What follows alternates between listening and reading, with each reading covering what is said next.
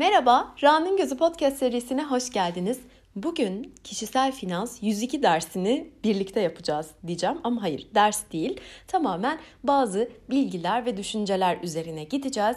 19. bölümde kişisel finans 101 diye bir bölüm yapmıştım.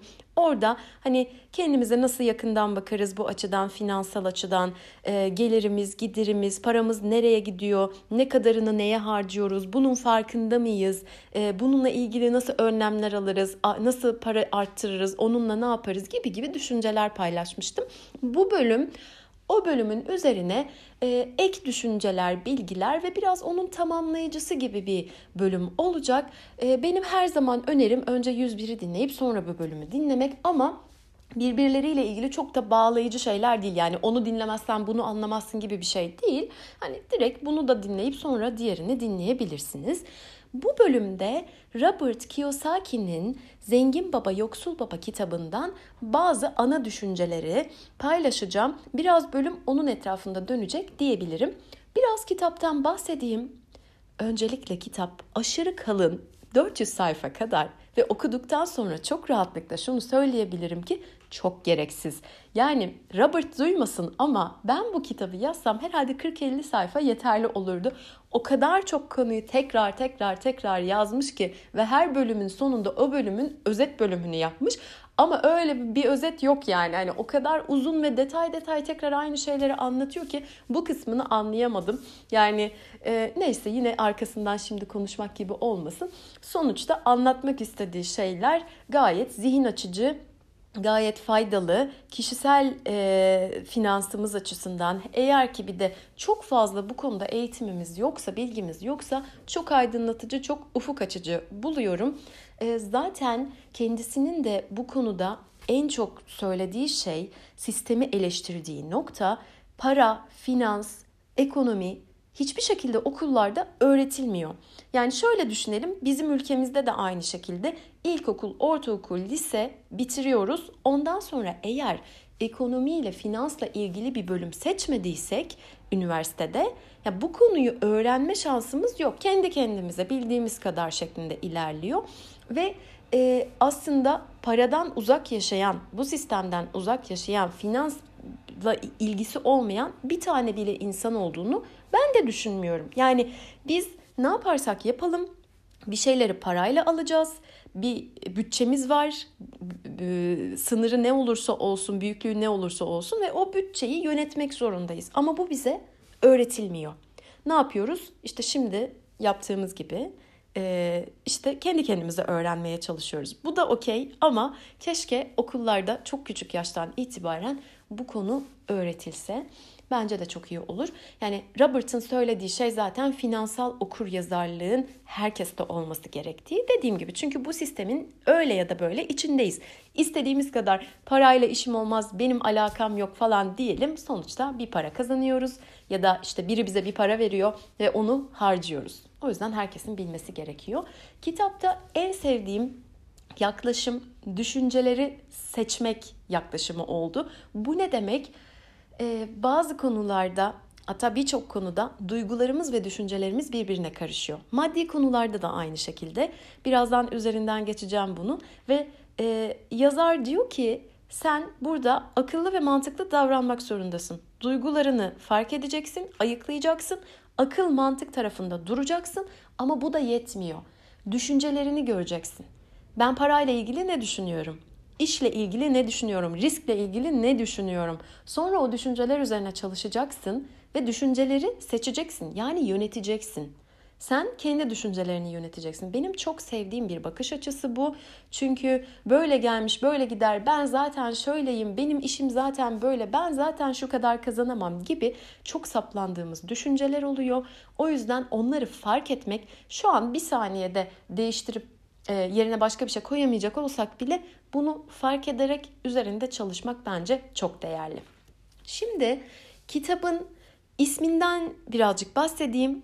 Zengin Baba, Yoksul Baba diye bir ismi var ve e, yazarın yani Robert Kiyosaki'nin benim bir tane zengin babam, bir tane yoksul babam diye anlattığı bir kitap. Yoksul baba dediği Robert'ın kendi öz babası zengin baba dediği de Robert'ın çok yakın bir arkadaşı var Mike diye çok küçük yaşlardan beri arkadaşlar yakınlar. Onun babası zengin baba olarak zengin babam dediği kişi. Şimdi şöyle bir farklarına bakalım. Nasıl konumlandırmış, ne farkları var ya da nasıl benzerlikleri var.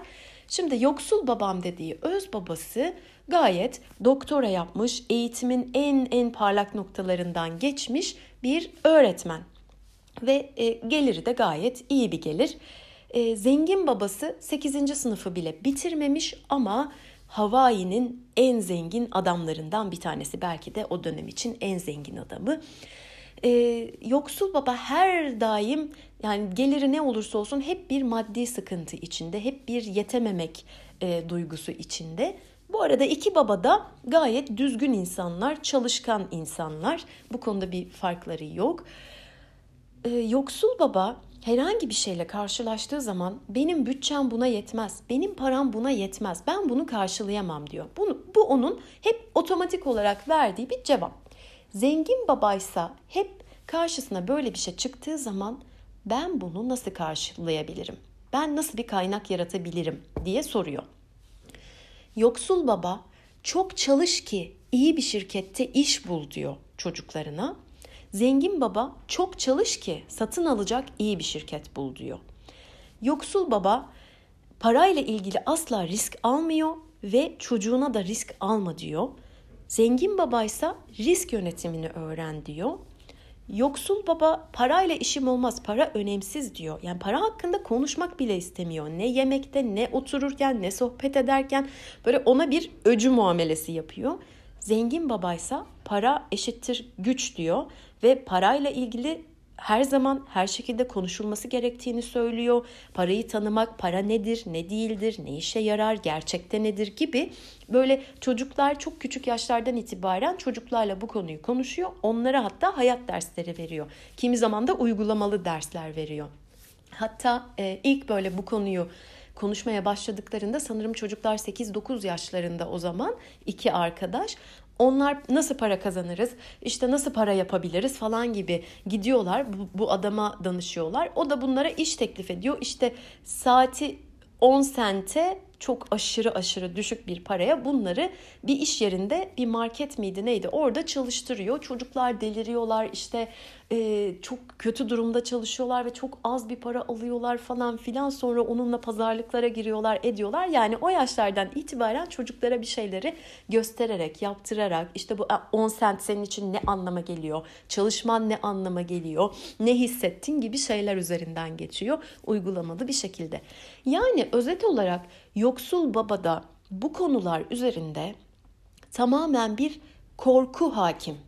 Korkuyor, çok korkuyor. Belki bunun altında birazcık da kıtlık e, psikolojisi var. Her şey bitecek, her şey kötü, hiçbir şeye yetmeyeceğim. Ben zaten hiçbir zaman e, oralarda başarılı olamam. Ben hiçbir zaman zaten o kadar para edinemem gibi bir bakış açısı var ve hep bir kaybetme korkusu var.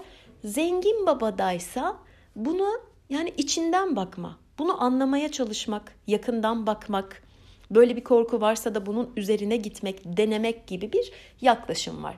Ve e, Robert işte büyüdüğü evde böyle yoksul babam dediği adamın bu sözleri, bu yaklaşımlarıyla büyürken bir yandan da düzenli olarak Mike'ın babasından yani zengin babadan böyle şeyler öğreniyor. Hayatında da bu ikisinin ortasında bir yeri bulmaya çalışıyor kendince ama hani kitabın ilerleyen zamanlarında anlıyoruz ki kendisi zengin babanın bir oğlu olmuş. Kendisi de o yolda gitmiş ve onun öğretisini kitaba dönüştürmüş.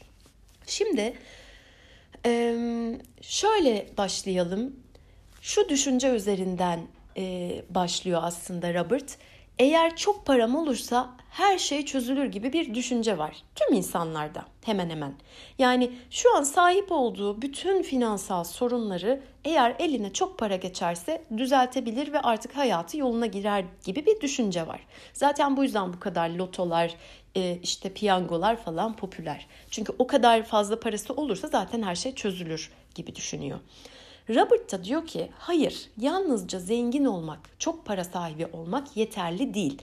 Bunun birazcık psikolojik tarafı var. O da nedir? Bizim arzularımız var.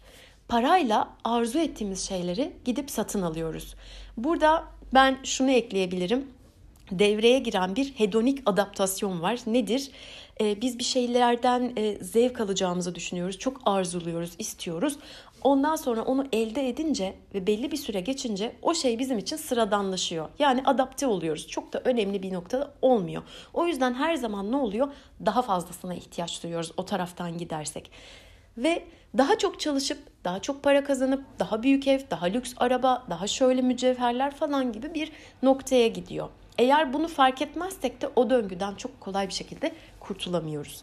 Yani bunun şöyle bir hani psikolojik tarafını söyledim. Bir de şöyle bir tarafı var. Hani çok klişe ve çok duyduğumuz bir laf vardır ya hazıra daha dayanmaz. Yani önemli olan şey bizim e, ne kadar çok paranın elimize geçtiği değil. Bununla biz ne yapacağız? Bunu nasıl yöneteceğiz? Ve bu konuda kendimize nasıl yardımcı olabiliriz? Ne yapabiliriz? Şunu bileceğiz. İnsanı tuzağa düşüren iki duygu var. Korku ve arzu. Bunları bileceğim, bunları fark edeceğim, anlamaya çalışacağım. Kendime bu konuda yakından bakacağım. Ben nelerden bu anlamda çok korkuyorum ve neyi çok arzu ediyorum. Yani deli gibi istiyorum. Neyi çok istiyorum. Bunları bileceğim. Kendime dönüp bakacağım ve yani bu konuyu aşmadan, bu bilince ulaşmadan elime deste deste paralar gelse de hiçbir işe yaramaz. Çok e, ünlü böyle hikayeler var. İşte adam e, acayip zengin, holdingler, bilmem neler, şunlar bunlar ama belli bir noktadan sonra yönetemeyince e, ne oluyor? Sıfır oluyor. Ya da e, çok büyük paralar kazanıyorlar ikramiye olarak işte lotodan ya da milli piyangodan bir yerden ve sonra duyuyorsun ki bir sene sonra eski halinden de kötü bir duruma düşmüş. Yani o yüzden şu anda çok büyük bir para biz bunları bilmeden, yönetme becerisine sahip olmadan bizim çok da işimizi çözmüyor. Anlık bir şey olabilir ama sonrası yine hüsran oluyor. Şimdi bu korku ve arzuları bildikten, fark ettikten sonra sıra geliyor bunları yönetmeye. Bu arada bunları yönetmek, bu duyguları yok saymak ya da bastırmak değil, bunlarla karışmasın. Bunların farkında olarak bunların bize hizmet edeceği bir noktada bunları yönetebilmek. Yani şunu da bileceğiz. Bunlar herkeste var. Korku herkeste var. Ama fark bazıları korku bölgesinden eyleme geçerken bazıları durur, saplanır ve bir kurtarıcının gelmesini, onu kurtarmasını bekler. Bir mucize olsun da her şey düzelsin diye kendince dualar eder. Burada bizim öncelikli asıl konumuz, kitabın da üstünde çok durduğu konu paranın nasıl kazanılacağı değil, nasıl harcanacağı. Yani o 101 bölümünde anlattığım kişisel bilançomuz, gelir gider dengemiz ya da böyle bir dengemiz var mı acaba? Bir kaçak var mı? Bizim gelirimiz neler, giderimiz neler? Bunu biraz muhasebe dilinde anlatırsam aktif pasif yönetimi diyebilirim. Aktifler nedir? Mesela fiziksel varlığımı gerektirmeyen işler, Hani ben yokken de çalışmaya devam eden iş diyebilirim. Yani bir şirketim vardır, işe gitmeme gerek yoktur. Bir girişim vardır. İşte o zaten ben uyurken de çalışır, para kazanır. Ben orada bir sürü insana iş vermiş olabilirim diyor mesela Robert. İşte hisse senedi, tahvil, bono, gelir getiren gayrimenkul, patent, telif getiren eserler gibi şeyler. Bunlar bizim aktif tarafına yazacağımız şeyler. Yani biz uyurken de bunlar bize gelir getirir. Eğer benim kiraya verdiğim dairelerim varsa benim günlük hayatta ne yaptığımdan bağımsız bir şekilde bana oradan para gelir ya da işte hisse senedi, tahvil, bono falan filan. Şimdi ben bunları tek tek nedir, nasıl yapılır falan diye anlatmayacağım. Bunlar mutlaka bunu seçmen gerekir, mutlaka böyle bir şey olsun diye anlattığım şeyler değil. Ee, yani size hangisi uygunsa ya da şu an belki hiçbiri uygun değildir. Ee, mantık olarak anlatmak istedim. Yani e, bunlar bizim e, yatırım olarak kullandığımız ve bizim çok fazla üstünde e, didik didik çalışmamızı gerektirmeyen yatırımlar. Ve kitapta da Robert diyor ki biz ne yapıp edeceğiz? Aktifleri e, arttıracağız. Pasifleri yani bizden para götüren şeyleri biz aldıktan sonra gün ve gün değer e, kaybeden şeyleri e, daha çok azaltmaya çalışacağız ve aktifleri arttıracağız. Dediğim gibi tek tek hisse senedi nedir, tahvil nedir, bono nedir, nereden alınır, nasıl yapılır gibi bir konu değil bu. Şu anda böyle şeylerden bahsetmeyeceğim. Ama e, bu neden önemli? Çünkü sağlam ve güvenceli bir işte çalışsa da mali yeteneklerden yoksun birinin kaçacak deliği yoktur diyor kitapta. Yani kaçacak delik e, derken şey demeye çalışıyor. Yani eğer böyle çok fazla kıtlık, e, yokluk ve maddi sıkıntı yaşamak istemiyorsanız mutlaka kendinizin bu aktif tarafınızı güçlendirmeniz gerekiyor. Yani doğru yatırımlar, akıllı yatırımlar size e, daha fazla şey kazandıracak bir kafayla, bir mantıkla düşünmeniz gerekiyor. Aksi takdirde kendi babasından da verdiği örnek gibi önemli olan ne kadar yüksek gelirli olduğun değil. O denge, o gelir gider ve kaçaklar tarafında senin onu kontrol edebilmen. Bu arada kitap biraz Amerikan sistemi üzerinden yazıldığı için kitabın mesela büyük bir bölümünde vergilerden bahsediyor ve tabii doğal olarak kendilerinin tabi olduğu vergi sisteminden bahsediyor. Hatta yer yer nasıl daha az vergi veririm, nasıl bunları daha iyi yönetirim gibi düşünceler de paylaşıyor ve e, benim de tuhafıma gitmişti. Amerika'da bildiğim kadarıyla vergi çok hassas ve önemli bir konu ve bir adam kitapta nasıl daha az vergi veririm diye bir şeyler anlatıyor. Yani bu da güzel bir özgürlük herhalde yani buna izin verilmesi çok da hoşuma gitti açıkçası. Şimdi bu söylediklerim yani gidin gayrimenkul alın, kiraya verin, işte hisse senetleri alın falan gibi şeyler çok böyle atıp tutar gibi söylenen şeyler gibi duruyor. Yani şu anda hele ki çok büyük sıkıntılar yaşayan, işte kendini çeviremeyen, ay sonunu getiremeyen bir insansanız zaten bunlar birazcık böyle kulağa saçma ve hani çok hayalperest şeyler gibi gelir. Ama dediğim gibi bunu bir mantık olarak söylüyor. Yani herkes kendisine para kazandırabilecek ya da kendisinin kendisine göre ulaşılabilir, kendi ruhuna ya da kendi e, kişiliğine uygun bir araç seçebilir diyor Robert kitapta. Kendisinden de şöyle örnek vermiş. Hani kendisi emlak tarafına biraz yakın hissediyormuş ve bunun böyle sıfırdan buna nasıl başladığını, nasıl ilerlediğini, bu konuda nasıl eğitimler aldığından da bahsediyor ve e, kendisi de hep şeyle karşılaşmış. Hani bu e, sen de şunu yap gibi önerdiği insanlar e, ben de o para ne gezer nasıl yaparım falan diye anlatıyor. Ama Robert kendisi o kadar o konuyu sevmiş ve kendini yakın hissetmiş ki kimi zaman cebinde para olmadan emlak işi yapmış. Yani sadece kapurasını verecek kadar parası verken gidiyor bir e, yere işte kapora bırakıyor. Sonra o, o yeri daha yüksek fiyata satın alacak birini bulup yani aracılık yapıyor, emlakçılık yapıyor ve çok iyi paralar kazanıyor bununla. Buna benzer şeylerden bahsediyorum. Yani mutlaka gidelim 2 milyon dolarlık bir yer alalım sonra onu 2,5 milyona satalım gibi bir mantık değil. Ama burada nasıl bir fırsat görebilirim? Tabii ki kendimin daha yakın, belki daha yetenekli, daha kişiliğime uygun bir konu seçerek bunu yapmaktan bahsediyor. Ya da çok basit düşünürsek, yani sen mesela e, altın mı yükseliyor ya da altın mı sana cazip geliyor ya da işte döviz mi? Belki işte parandan arttırarak bazı e, şimdi saçma sapan diyesim var ama öyle demeyeyim. Sana çok hizmet etmeyecek gereksiz harcamalardan kısıp onlardan artanlarla böyle yatırımlar yapabilirsin. Herkesinki kendine göre değişir.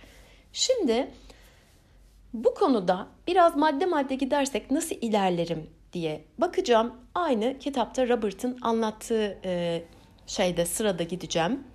Birinci maddemiz eğer kendinize bir çukur açtıysanız kazmayı bırakın. Bence bu hayat kurtaran bir söz. Yani ne demek? Biraz maddi anlamda, ekonomik anlamda kullanırsak. Bir çukurdasın, belki bir borçtasın, bir şeydesin ve bu büyümeye devam ediyor. O zaman burada dediği gibi o çukuru kazmayı durdur. Gereksiz harcamalarını kes. Gerekiyorsa kendini bir dönem için çok sabitle, çok sıkıştır. Bazı zevklerinden vazgeç. Bazı şeylerden e, yani bazı şeyleri hayatından çıkar ve mümkün olduğu kadar kısa bir sürede borçların varsa onları temizle. Yani o çukur daha da artmasın.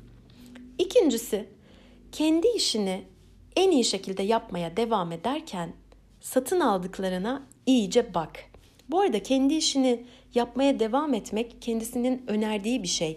Yani bir girişimde bulunmak istiyorsan bile e, kendine ayrı bir iş kurmak istiyorsan bile ama şu anda aynı zamanda da bir şirkette çalışıyorsun. Hemen böyle oradan kaçıp e, maceralara atılmana gerek yok.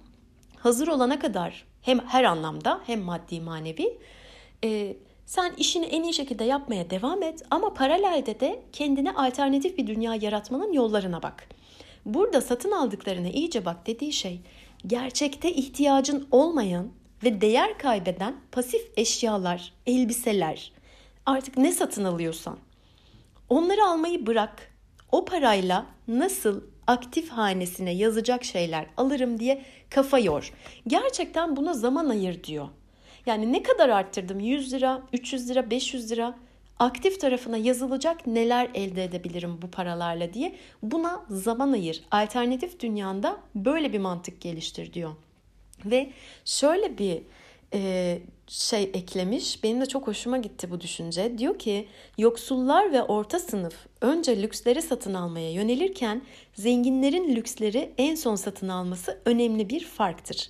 Yani e, yoksulları ve orta sınıfı biraz şey açısından eleştiriyor. Onlar hani biraz para kazanınca, biraz fazla bir şey alınca hemen zengin görünmek, zengin hissetmek, o tarafa geçtiğini kendini kanıtlamaya çalışır. Halbuki gerçekten akıllı olan adam önce aktif tarafına yönelir. Ondan sonra aktiflerinden elde ettiği paralarla gider kendini lüks bir şeyler alabilir. Kendi hayatından da öyle örnekler vermiş. Kendisi ve eşi e, çok uzun yıllardır emlak konusunda böyle yatırımlar yapıyorlar, böyle işler yapıyorlar. Ancak belli bir yaştan sonra, belli bir seviyeden sonra o emlaklardan gelen işte atıyorum kira gelirlerinden elde ettikleri birikimle mesela gidip lüks bir araba almışlar gibi gibi şeyler. Yani eline para geçer geçmez gidip hemen şunu alayım, bunu alayım gibi tuzaklara düşüyorsan az önce bahsettiğimiz o bir şeyi çok arzulamak sonra da korkacak durumlara düşmek ona yakından bak buna izin verme diyor. Ve insan dehasını körelten en büyük etkenler korku ve kendinden kuşku duymak diyor. Korkuyu güce dönüştürmekten bahsediyor. Bunu nasıl yapabiliriz? Ee, ben şöyle kendimce düşünüyorum.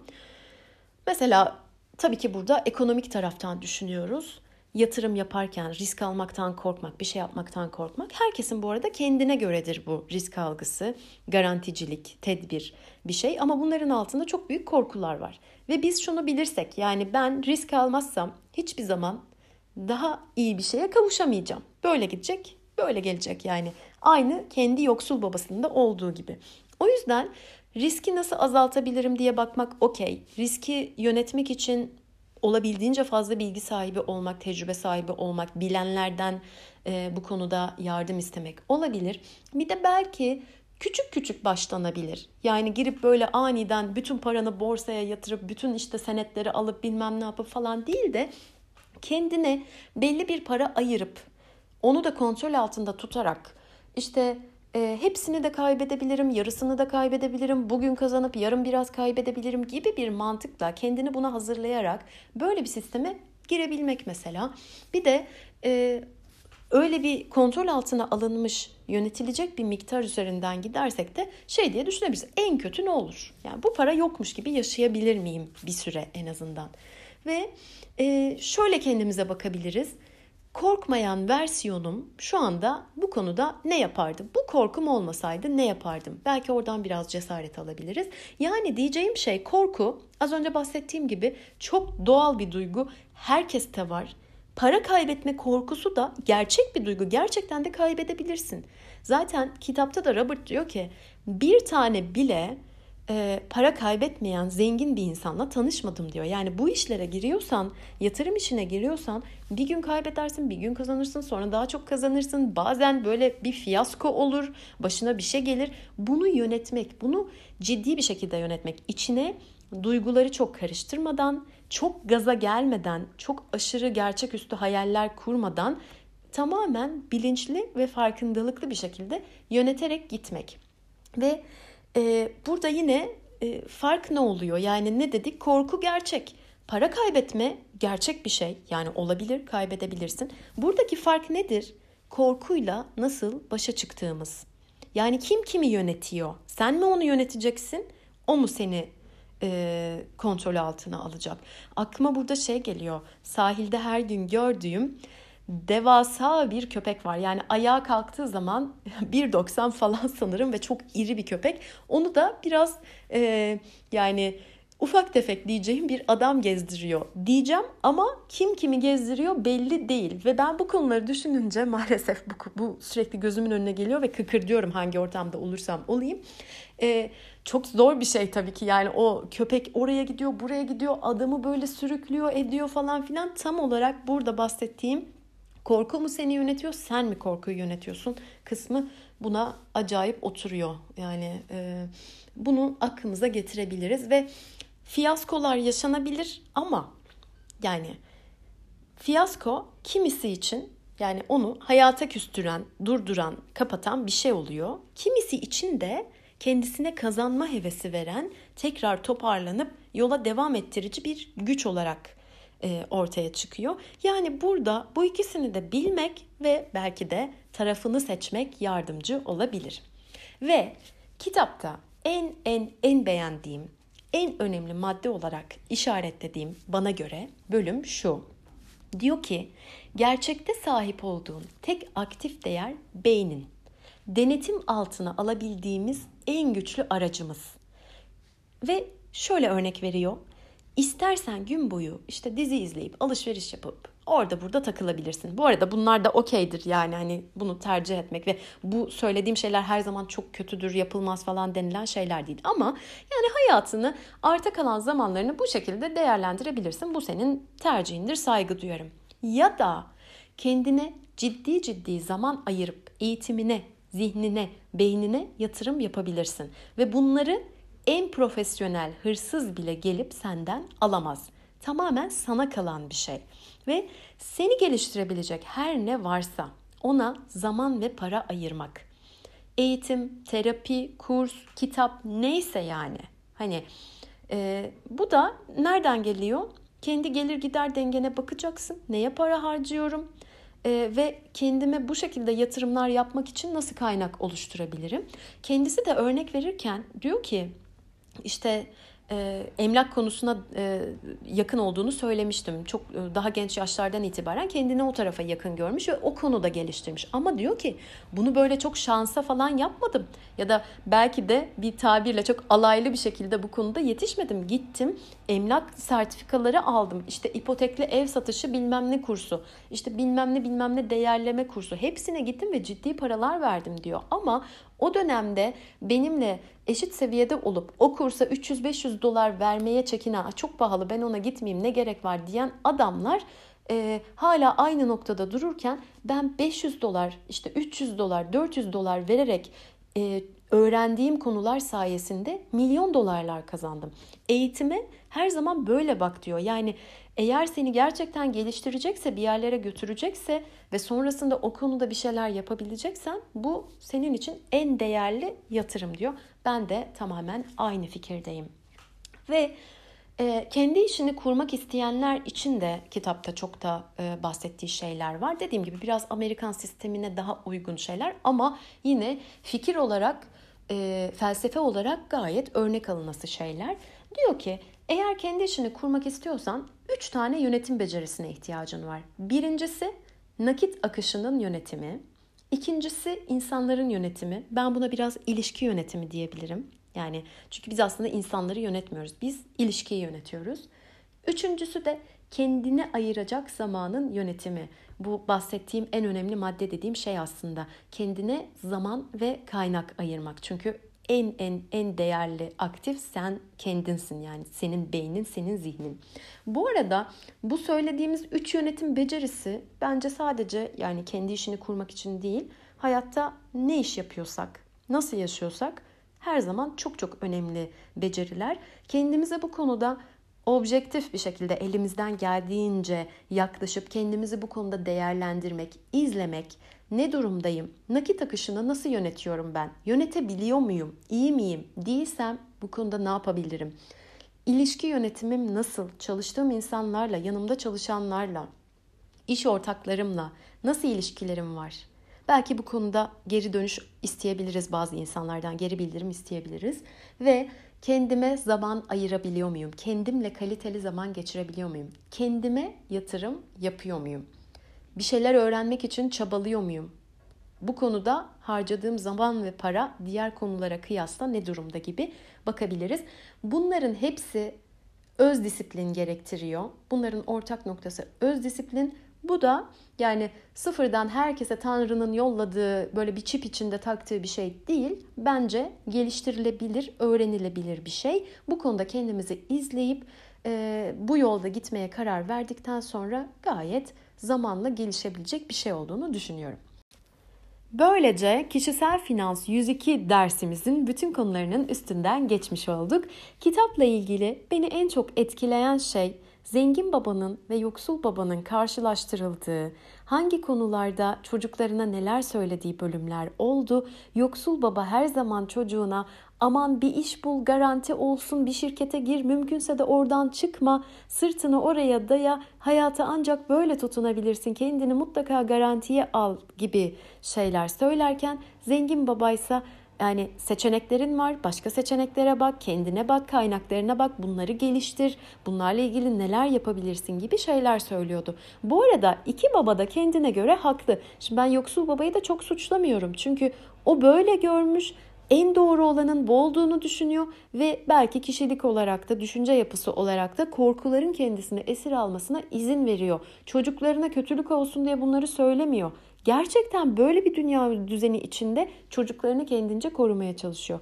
Bunun içinden çıkabilmemiz için yapmamız gereken tek şey kendimize dürüstçe bakmak. Benim korkularım ne? Benim arzularım ne? Bunların arasında nasıl bir bağlantı kurabilirim? Neye nasıl ulaşabilirim? Kaynaklarımı nasıl arttırabilirim? Ve söylediği gibi Robert'ın gerçekte sahip olduğum en değerli varlık, varlık benim beynim, zihnim. Bununla ilgili ne yapabilirim?